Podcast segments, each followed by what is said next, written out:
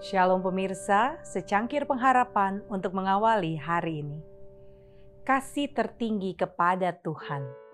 Apabila engkau bertobat kepada Yang Maha Kuasa dan merendahkan diri, apabila engkau menjauhkan kecurangan dari dalam kemahmu, maka sungguh-sungguh engkau akan bersenang-senang karena Yang Maha Kuasa dan akan menengadah kepada Allah.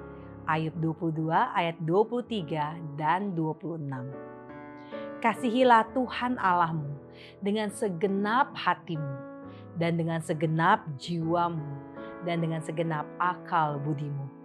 Itulah hukum yang terutama dan yang pertama.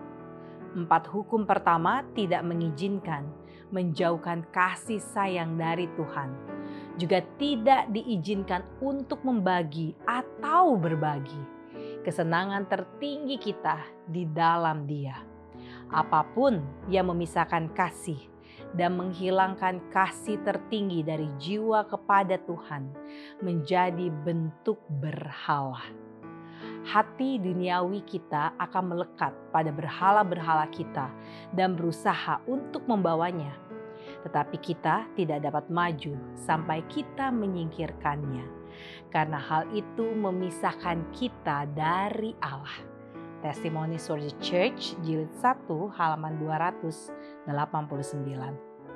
Jika kita mau memikirkan Tuhan sama seringnya seperti kita mendapatkan bukti pemeliharaannya terhadap kita, maka kita akan selalu mengingat Dia dalam pikiran-pikiran kita dan senang untuk membicarakan tentang Dia dan untuk memuji Dia.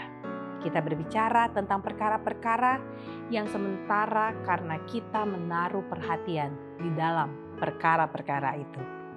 Kita berbicara tentang teman-teman kita karena kita mengasihi mereka sukacita dan duka cita kita terikat bersama mereka. Namun, kita memiliki alasan yang lebih besar dan tak terbatas untuk mengasihi Tuhan lebih daripada kita mengasihi sahabat-sahabat kita di bumi. Hendaknya menjadi hal yang paling wajar di dunia ini untuk menjadikan Dia sebagai yang pertama dalam semua pikiran kita, untuk membicarakan tentang kebaikannya dan menceritakan kuasanya. Langkah kepada Kristus, halaman 175 dan 176. Demikianlah renungan kita hari ini. Selalu mulai harimu dengan secangkir pengharapan.